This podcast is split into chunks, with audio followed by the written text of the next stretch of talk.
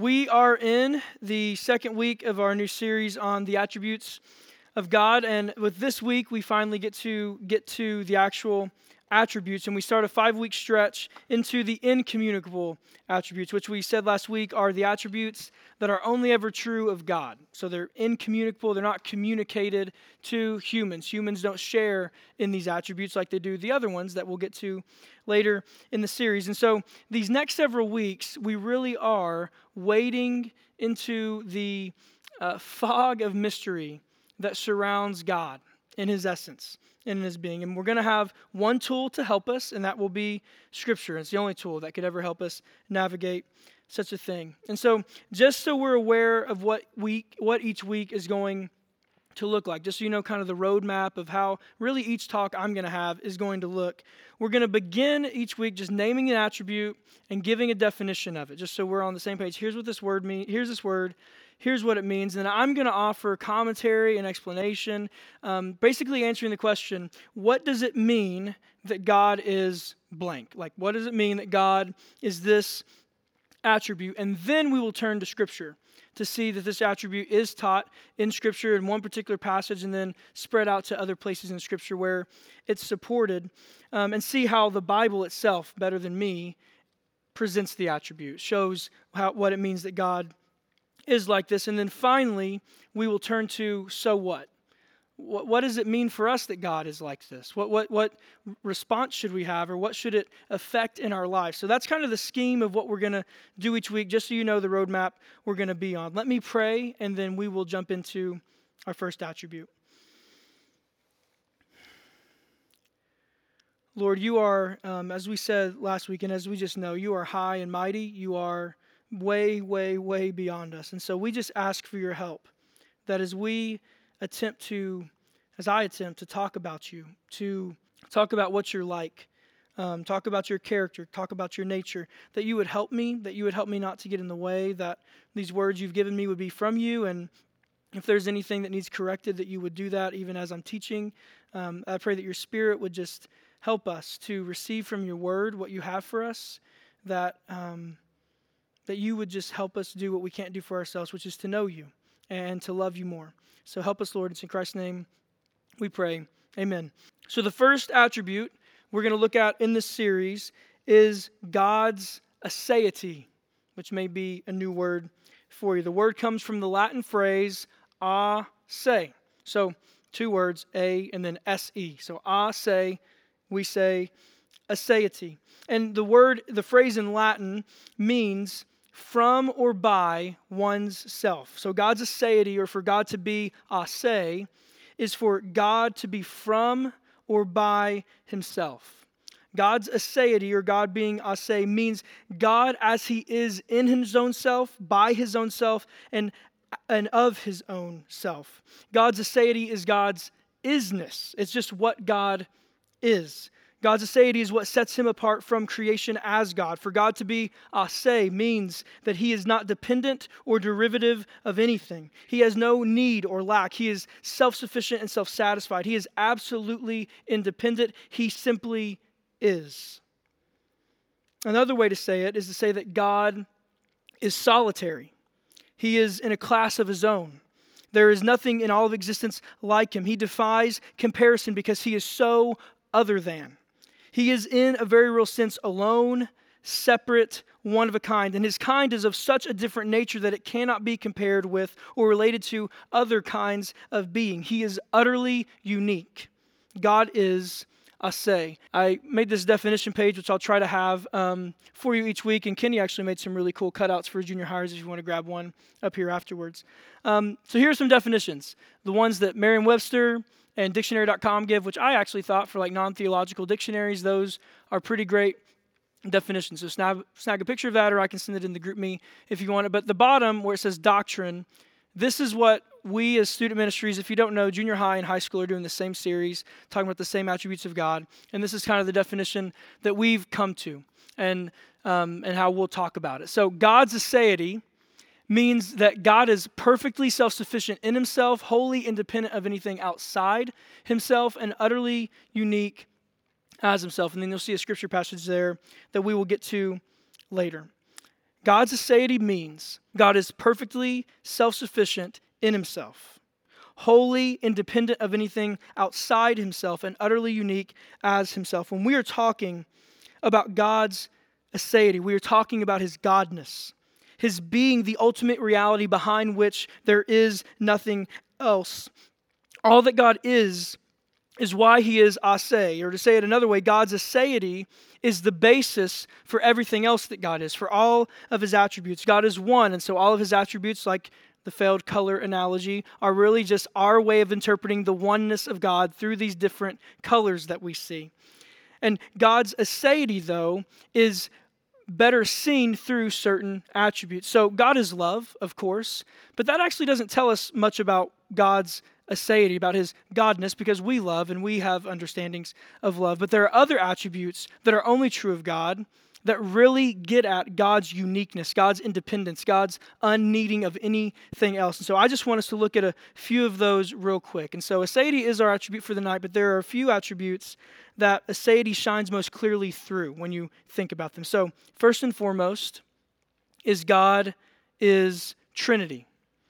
Now, this is less of an attribute of God and just who God is, but it is so vital. Like, if we're going to talk about the nature and character of God, we have to talk about the triunity of God. God is Trinity. Father, Son, and Spirit, three persons in one essence. These three are co-equally God, and they are utterly one. If you're trying to conceive of how that could be possible, I'll save you the time. You can't. It is far beyond us. Our minds cannot wrap around the immense magnitude of God's Trinity, of being three persons in one. So three persons, one essence, co-equally God. The New Testament refers to God the Father.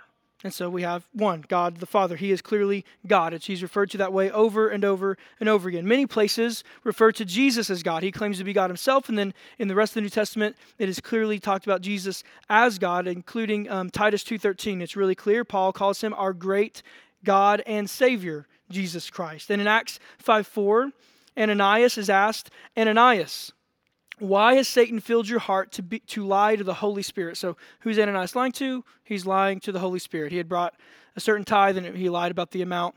So he's lying to the Holy Spirit. But then Peter continues in that passage, you have not lied to humans, but to God.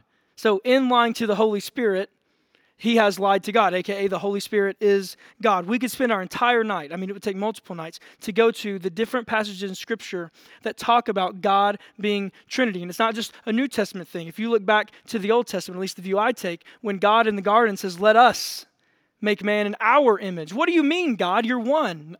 Yes.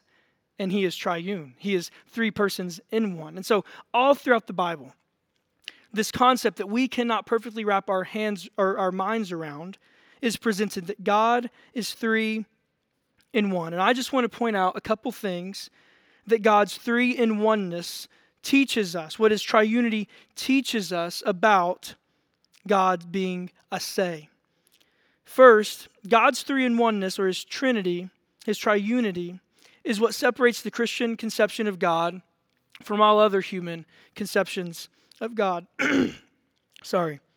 All other religions and views of God fail because they fail to account for his triunity. There is nothing in existence like God or even comparable to God because there is nothing else that is Trinity. This is why no analogy of the Trinity works. People try to talk about eggs or an ice cube and talk about these analogies for God, and they all fail. There is nothing in creation that even begins to be exactly comparable to three persons in one essence. Nothing in comparison to our God. And so triunity, God's Trinity, his triunity, is what renders him utterly unique and in a class of his own.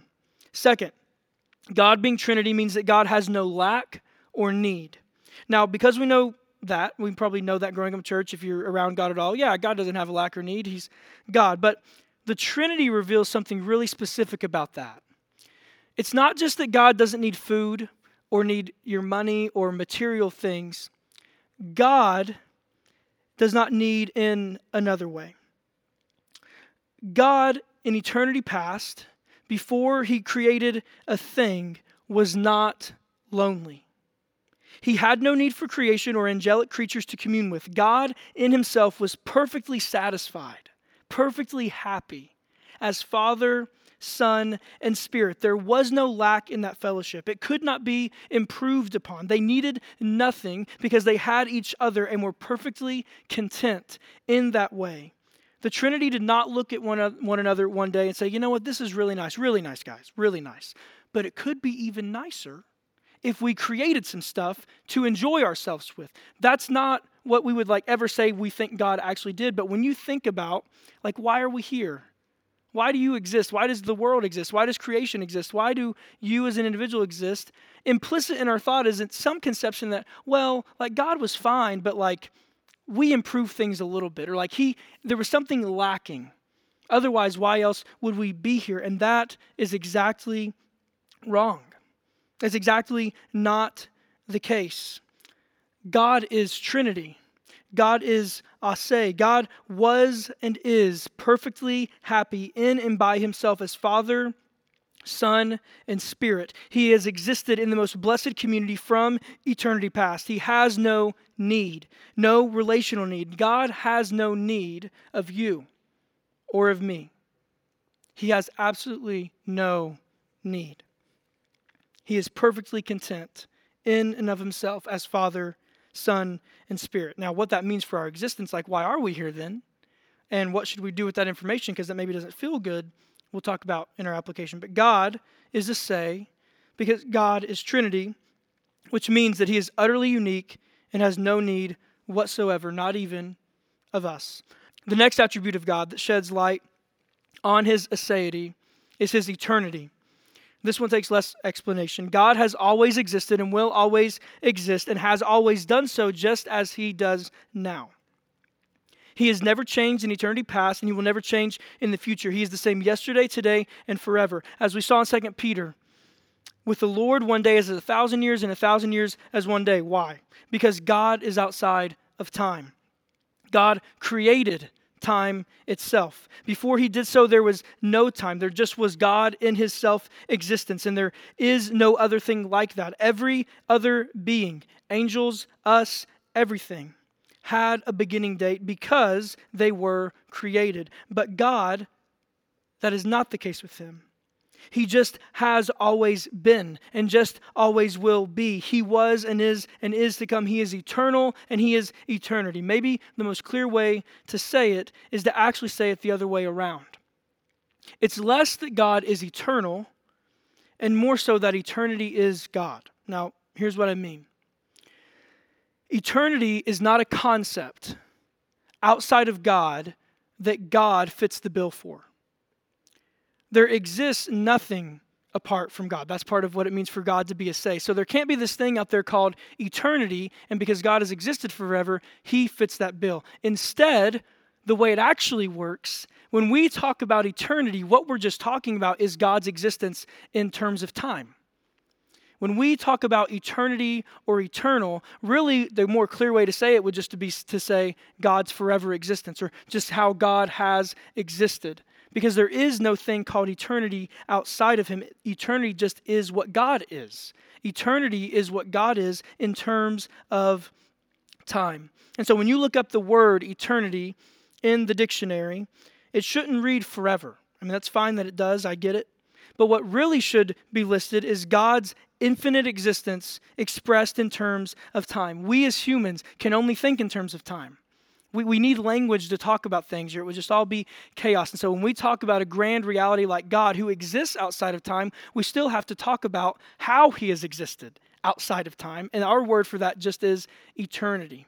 And so, and this is really, the reason I make a big deal about this is because in apologetics, when you talk about, how has God always existed forever, or where did God come from? This is a really important thing to say, God's not in time. God isn't in definition by time, and so God is not even eternal in that sense, because that would be God subscribing or being fitting the bill for a concept that is not him. Eternity just is who God is. It is just God's forever existence we express in terms of time because we are creatures who live inside of time. I know that's heady. I know that's crazy, but for the two of you that connected with, yeah. So, unlike anything else in creation, God is a se because he has always existed. That's what we mean by eternity. God, this is God's always existence. Thirdly, God is a se because of his uncreatedness. I don't know if you've ever talked with an atheist. This gets back to the apologetic point. I don't know if you've ever talked with an atheist about God, but in my experience, one of the first questions that they will go to, and they present it as kind of a gotcha question, is, oh yeah, well then who created God? And it's like the big question, well, if God created everything, who created God? And the answer, of course, to that is no one created God. That's the whole point. If someone was to create God, God would not then be God. The thing that created him would be God, and the thing that created that... God is uncreated. Creation is a creation of God. Existence, in our terms, is a creation of God. God just was there before anything, doing his thing, Father, Son, Spirit, totally happy, totally fine. And then he created everything. There would be nothing besides him. And so the question, who created God, doesn't make sense because God, by definition, is uncreated. He just is. He just has always been. And so they might ask, so where did he come from? The answer is God came from nowhere and no thing. Everything else has come from God. That is the doctrine of God's uncreatedness in a nutshell. God derives from nothing and everything derives from him. You and I, we think in terms of starts and ends, of coming from somewhere and of going to something, because as created things ourselves, that's how we experience life. That's how we do exist. That's how the whole shindig works. We exist in time, and there was a point when we did not, and so we had to have had an origination point. But God is totally unlike that. As we said, God is outside of time because even time was created by him. There was a time when time did not exist, so God had no beginning and will have no end because those are only creaturely realities. God is uncreated. He just always has and always will exist. He is the fountainhead of all creaturely existence. Everything that is in the physical and spiritual realms comes from, derives from him. And so God is a se because God just is. He comes from nothing and all things come from him. Ultimately, God is a se because God...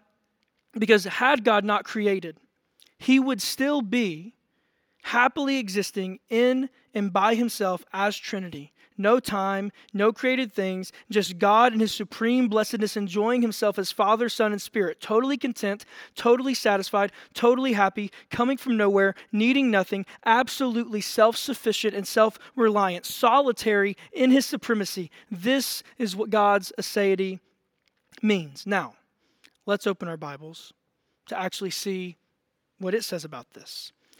The entire Bible taken together really is what teaches God's aseity. We're going to be in Acts chapter 17 because it says it really succinctly and very clearly, this idea of God's aseity. But really, the way you see God's aseity is you read through the Bible. You see the character and the nature of God as it's presented through the Bible, and you see him presented as totally unique, totally self-sufficient, totally independent, needing nothing but giving everything. But we do want to look at a specific passage that, while not using the Latin phrase because the Bible was written in Latin, teaches God's aseity. So turn to Acts chapter 17, and we're going to spend some time there and draw in some other passages that help make the point. So Paul is in Athens. It's really cool, actually. He's talking to all these Greek philosophers, and they kind of think he's a weirdo. And they're like, let's see what this babbler has to say. They call him a babbler.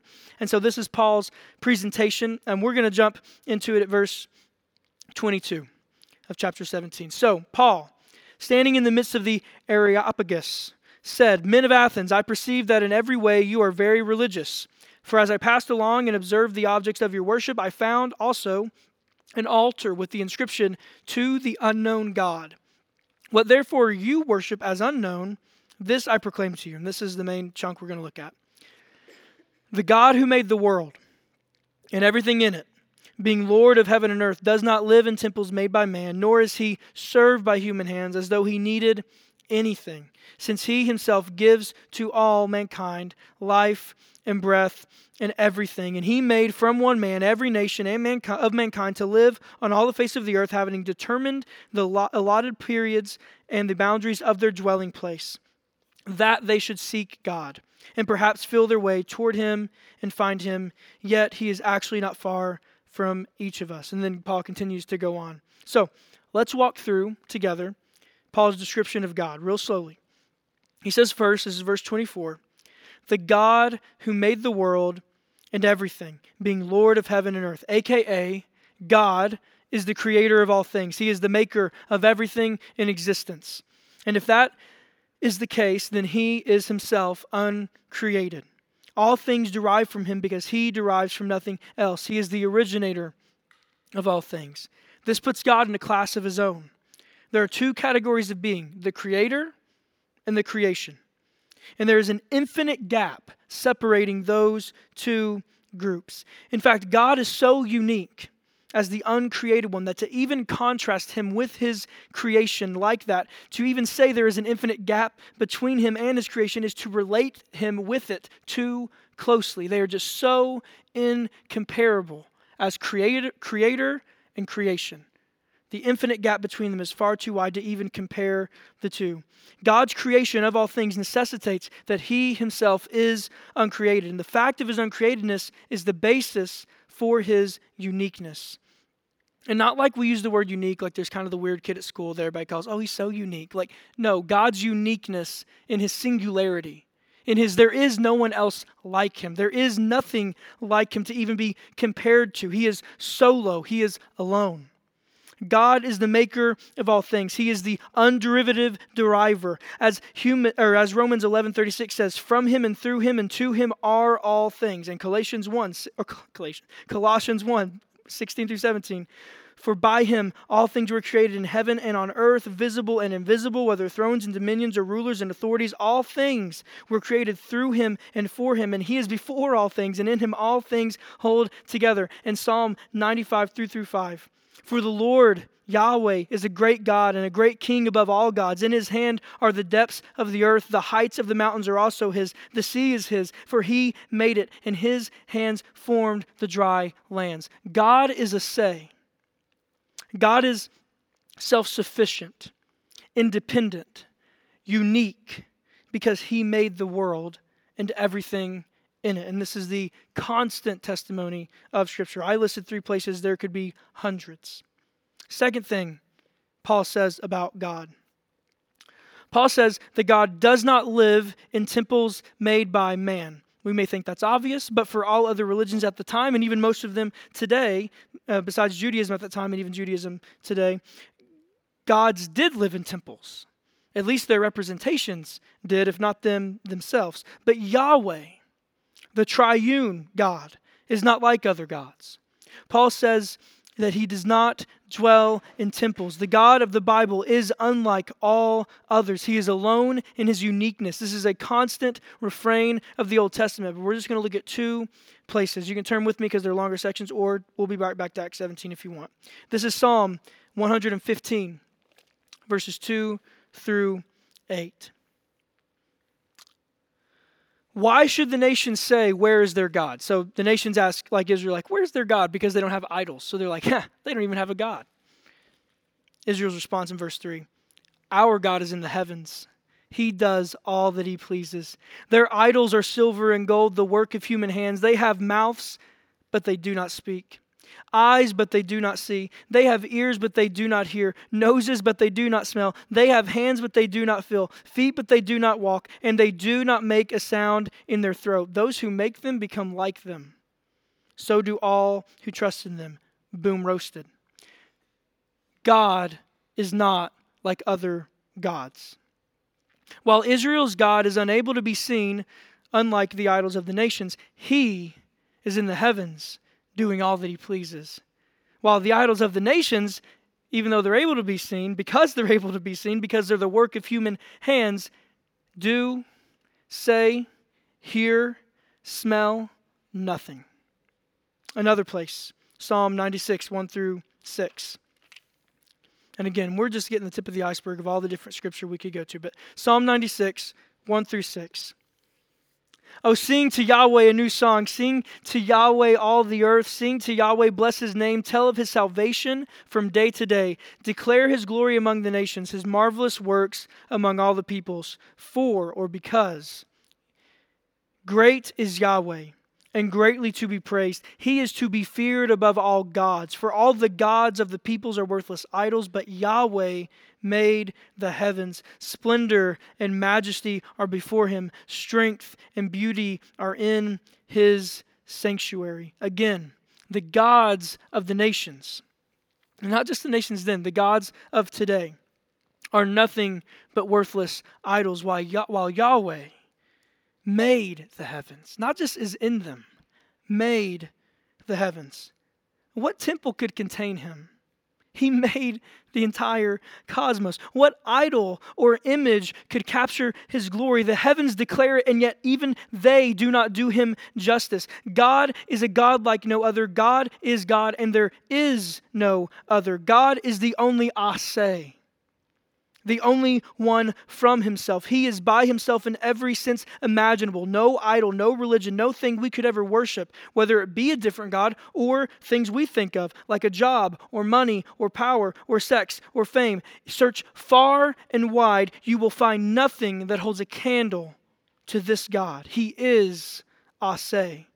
He is perfectly self-sufficient in himself, wholly independent of anything outside of himself, and utterly unique as himself. Who or what is like him? And finally, Paul says this in verse 25. Nor is he served by human hands, as though he needed anything, since he himself gives to all mankind life and breath and everything. God owns and gives everything, which is why God has no need of anything.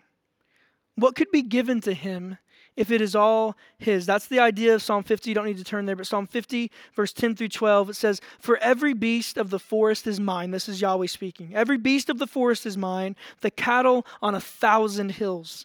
I know all the birds of the hills, and all that moves in the field is mine. If I were hungry, I would not tell you, for the world and its fullness is mine." God needs nothing. He is perfectly self-sufficient. This is true in material ways, but is also true, as we've seen, when it comes to you and me. God does not need us. And not even just in material things, like he doesn't need us to give him things. God does not even need our worship. He doesn't need it. He commands it. He commands that you worship him, but he does not need your worship. You and I don't exist because God even needs our worship. That is actually the context of Psalm 50. God is talking about, with all those different animals, the sacrifices they bring. And he's saying, I don't need these things. Like, you're bringing them to me like you're doing me a favor, like you're putting me in your debt. I own everything. I don't need your worship, but I do command it. Our God is not an insecure preteen who needs to be told they're pretty. God is not a lonely grandma who wishes her grandkids would just come over a little more often. God is not an insecure boyfriend who needs to be reassured that he really is all that great. God is well aware of his worth. He is far more aware of it than us. He is aware of it in its infinite amount. God is perfectly, relationally content as the Trinity. He does not need us as friends. God does not need you or me for anything. If he did, he would have a lack and therefore not be God. If God needed us in any way, we would be God to him in some way. No, as shocking as it is for our millennial and Gen Z ears to hear, because we've been told the opposite our whole lives, someone finally does not need us. Someone's world finally does not revolve around us. God has existed in eternity past, perfectly fine, without any of us or any other created thing. And had he not created anything, he would have continued to do the same forever and ever and ever. God needs nothing because God is a se. And because God is a se, he needs nothing. God is perfectly sufficient in himself, wholly independent of anything outside of himself, and utterly unique as himself. God is a se. What does that mean for us? When we see what we've been looking at tonight, what are like the poor, pitiable creatures that we are in comparison supposed to do?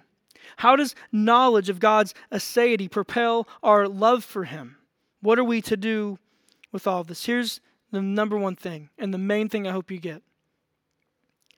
Please know that while God does not need you because he is a se, God does want you.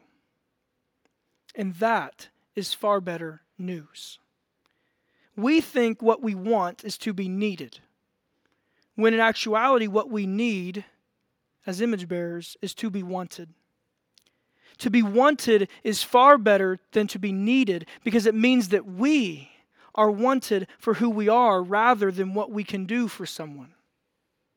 And because God is a se, this is especially true of his wanting us. God is not trying to fill a void with us. And so his love for you has no selfish intent at all. He doesn't want you because he needs anything from you. He doesn't want you for something you can do for him. He doesn't want you for what you can offer him. He has all that he needs. Everything is his. So he just wants you because he wants you, not anything you can offer him. Think about that. This God who is a se, the God who is self-sufficient and independent and unique, the God whose being is the definition of eternity, the God who is Trinity, existing in perfect relationship with himself forever, the God who created all and owns all and sustains all, the God who is far beyond and better than any conception we can have of him, the God who was and is and will be, the God who is a se, this God wants you, desires you, seeks you, literally dies so that he can have you.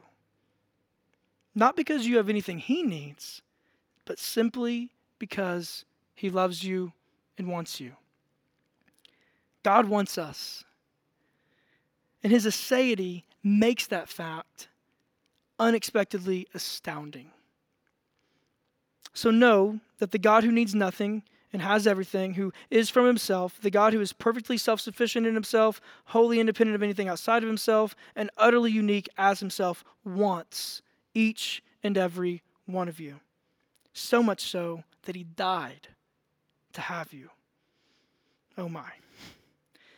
Second thing we do, I think, in light of his aseity, of his isness, of his godness, of just his being who he is that we go up further and further into the inexhaustible riches of his being.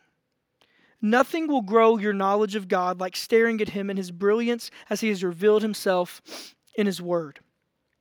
And what does that knowledge do? As we've been talking about, it grows our affections for him. The more of God's glory we see, the more beautiful we truly see him as he actually is, the more real he becomes to us, his true self, the more our affections grow for him. So look and look and look and look and look at him.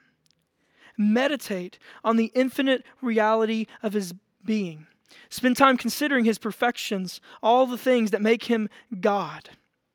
Ascend further and further and further up the mountain of his glory. And when you arrive at the peak and you gasp in awe at all that God is, look up and realize there is an infinite amount of peaks left to be ascended, and go up and go up and go up, further and further and further into the infinite being reality of God, and find there your greatest joy and satisfaction. And with each further step, watch your heart soar in glad adoration of this God who makes himself known to you and never stops climbing.